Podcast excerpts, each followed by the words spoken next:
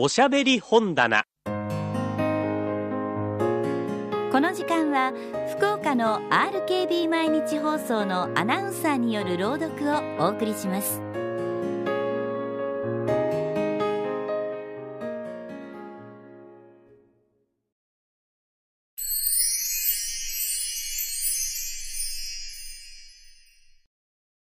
コーダロハンガチョウ2回目顔も大きいが体も大きくゆったりとしている上に職人上がりとは誰にも見せぬふさふさとした顎ひげ上ひげ頬ひげを無遠慮に生やしているのでなかなか立派に見える中村が客座にどっしりと構えて応用にまださほどは犬顔内から下げた大きながな内輪でゆるく払いながら迫らぬ君合いで目の周りにしわをたたえつつも何か話すところは実に堂々としてどうしても兄分である。そしてまたこの矢の主人に対して先輩たる情愛と貫禄とをもって望んでいる釈々として余裕ある態度はいかにもここの細君をしてその来訪を求めさせただけのことはある。これに滞座している主人は痩せ型子作りというほどでもないが相手が相手だけにまだ幅が足らぬように見える。しかしよしや第一新地でないまでも相応に鋭い知恵才覚が恐ろしい負け抜きを後ろ盾にしてまめに働きどこかにこっつりとした人には決して押しつぶされぬもののあることを思わせる。客は無造作に「奥さんというわけで他に何があったのでもないのですから周り着の苦労はなさらないでいいのですよ。おめでたいことじゃありませんかね。ははははと朗らかに笑った。ここの細君は今はもう暗雲を一掃されてしまってそこは女だ。ただもう喜びと安心とを心配の代わりに得て台風の吹いた後の心持ちで主客の間の茶盆の位置をちょっと直しながら軽く頭を下げていえもう技の上の工夫にほげていたと分かりますれば何のこともございません。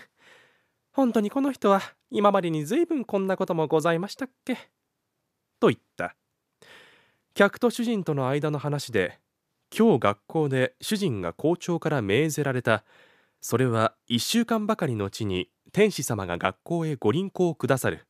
その折に主人が御前で制作をしてご覧に入れるようそしてその製品を直ちに学校から献納しお持ち帰りいただくということだったのが分かったのであった。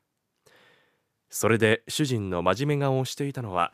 そのことに深く心を入れていたためで別に他に何があったのでもないと自然に分明したから細君は憂いを転じて木と成し得たわけだったがそれも中村さんが直に遊びに来られたおかげで分かったと上機嫌になったのであった。女は上機嫌になるととかくにくだらない不必要なことをしゃべり出してそれが自分の才能ででもあるような顔をするものだがこの細君は夫の厳しい教育を受けてかその性分からか幸いにそういうことはない人であった。純粋な感謝の念のこもったお辞儀を一つぼくりとして引き下がってしまった。主人はもっと早く引き下がってもよかったと思っていたらしく客もまたあるいはそうなのか細君が去ってしまうとかえって二人は解放された様子になった。君のところへ呼びに行きはしなかったかね？もしそうだったら勘弁してくれたまえ。ん？何？ちょうど話に来ようと思っていたのさ。主客の間にこんな挨拶が交わされたが客は大きな茶碗の番茶をいかにもゆっくりと飲み干す。その間主人の方を見ていたが茶碗を下へ置くと「君は今日最初辞退をしたね」と軽く話し出した「ええ」と主人は答えた「なぜね」なぜって嫌だったからです午前へ出るのに嫌ってことあるまい。ほんの会話的の軽い非難だったが答えはせわしかった午前へ出るのに嫌の何のとそんなもったいないことは夢にも思いません。だから校長に負けてしまいました。はは校長の言いつけが嫌だったのだね。そうです。だがもう私がすぐに負けてしまったのだから論はありません。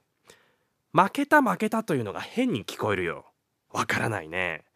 校長が別に無理なことを言ったとも私には思えないが私も校長の言いつけで午前制作をして面目を施したことのあるのは君も知っててくれるだろうに。と少し面を上げてひげをしごいた。少し兄分ぶっているようにも見えた。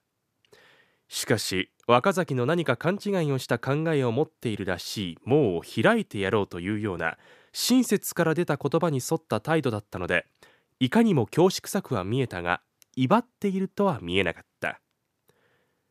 若崎は話の流れ方の勢いでなんだか自分が自分を弁護しなければならぬようになったのを感じたが貧乏神に執念く取りつかれた挙句が死神にまで疲れたと自ら思ったほどに浮世の草をなめた男であったからそういう感じが起きると同時にどっこいと踏みとどまることを知っているので反撃的の言葉などを出すに至るべき無益と愚との一歩手前で自ら顧みた。いやあの鶏は実に見事にできましたね。私もあの鶏のような策がきっとできるというのなら矢も鉄砲もありはしなかったのですがね。と謙遜の布袋の中へ何もかも放り込んでしまう態度を取りにかかった。世の中は無事でさえあればいいというのならこれでよかったのだ。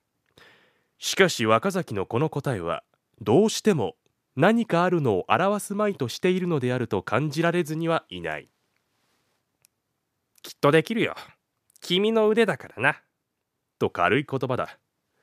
善意の奨励だ。赤向きに向いて言えば、世間に善意の奨励ほど嘘のものはない。悪意の非難が嘘なら、善意の奨励も嘘である。真実は意のないところにある。若崎は徹底して、おだてともっこには乗りたくないといつも思っている。客のこの言葉を聞くと、ブルッとするほど嫌だった。嘘にいじり回されている芸術ほどケチなものはないと思っているからである。で思わず知らず鼻の先で笑うような調子に腕なんぞで君何ができるかね。僕らよりずっと偉い人だって腕なんかが当てになるものじゃあるまい。と言った。何かが破裂したのだ。客はぎくりとしたようだったがさすがは老骨だ。前週の味噌すり坊主のいわゆる赤竜骨を提起した姿勢になって。そんな無茶なことを言い出しては人迷わせだよ。腕でなくってなんで芸術ができる。まして君なぞ。すでにいい腕になっているのだもの。いよいよ腕を磨くべしだね。戦闘が開始されたようなものだ。いや腕を磨くべきはもとよりだが腕で芸術ができるものではない。芸術はできるものでこしらえるものではなさそうだ。君の方ではこしらえ通せるかもしれないが僕の方や幼業の方の火の芸術に携わる者はおのずと芸術はできるものであると信じがちだ。火の働きは神秘霊気だ。その火の働きをくぐって僕らの芸術はできる。それを何ということだ。中金の工作過程を実地にご覧に入れそして最後には出来上がったものを美術として美術学校から献上するという。そううまくいくべきものだかどうだか。昔も今も石画というがある。石画に美術を求めることの無理で愚なのは今は誰しも認めている。石上中金に美術を求める。そんなわからない校長ではないと思っていたが校長には校長の考えもあろうし中金はたとえ老型にせよ純粋美術とは言い難いがまた校長には廃棄誘導啓発抜擢あらゆる恩を受けているので実は嫌だなと思ったけれども曲げて従った。この心持ちがせめて君には分かってもらいたいのだが。と中頃はあまり言い過ごしたと思ったので末にはその意を濁してしまった。言ったとて今更どうなることでもないので図に乗って少し喋りすぎたと思ったのは疑いもない。中村は少しへこまされた角もあるがこの人は肉の大きや刃その骨に及ばずという体つきの徳を持っている。これもなかなかの功を経ているものなので若崎の言葉の中心には構わずにやはり先輩ぶりの態度を崩さずそれで家へ帰って不機嫌だったというのなら君はまだ若すぎるよ。議論見たようなことはあれは新聞屋や雑誌屋の手合いに任せておくさ。僕らは直接に芸術の中にいるのだから塀の落書きなどに身を入れてみることはないよ。なるほど火の芸術と君は言うが最後の「いる」という一段だけが君の方は多いね。ご覧に入れるには割が悪い。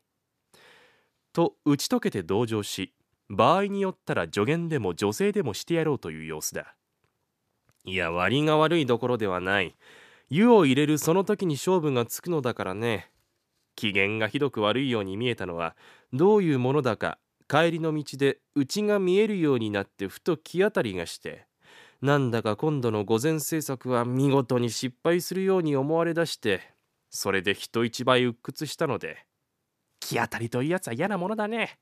私も若い自分には時々そういう覚えがあったがなーに必ず当たるとばかりでもないものだよ。今度の仏像は見串をしくじるなんと予感して大きにしょげていても何の過ちもなく仕上がってかえって褒められたことなんぞもありました。そういう気にすることもないものさ。と言いかけてちょっと考え一体何を作ろうと思いなすったのか。まだ未定なのですか？と改まったように尋ねた。それが奇妙で学校の門を出るとすぐに台が心に浮かんでわずかの道の中ですっかり姿がまとまりました。何よどんなもの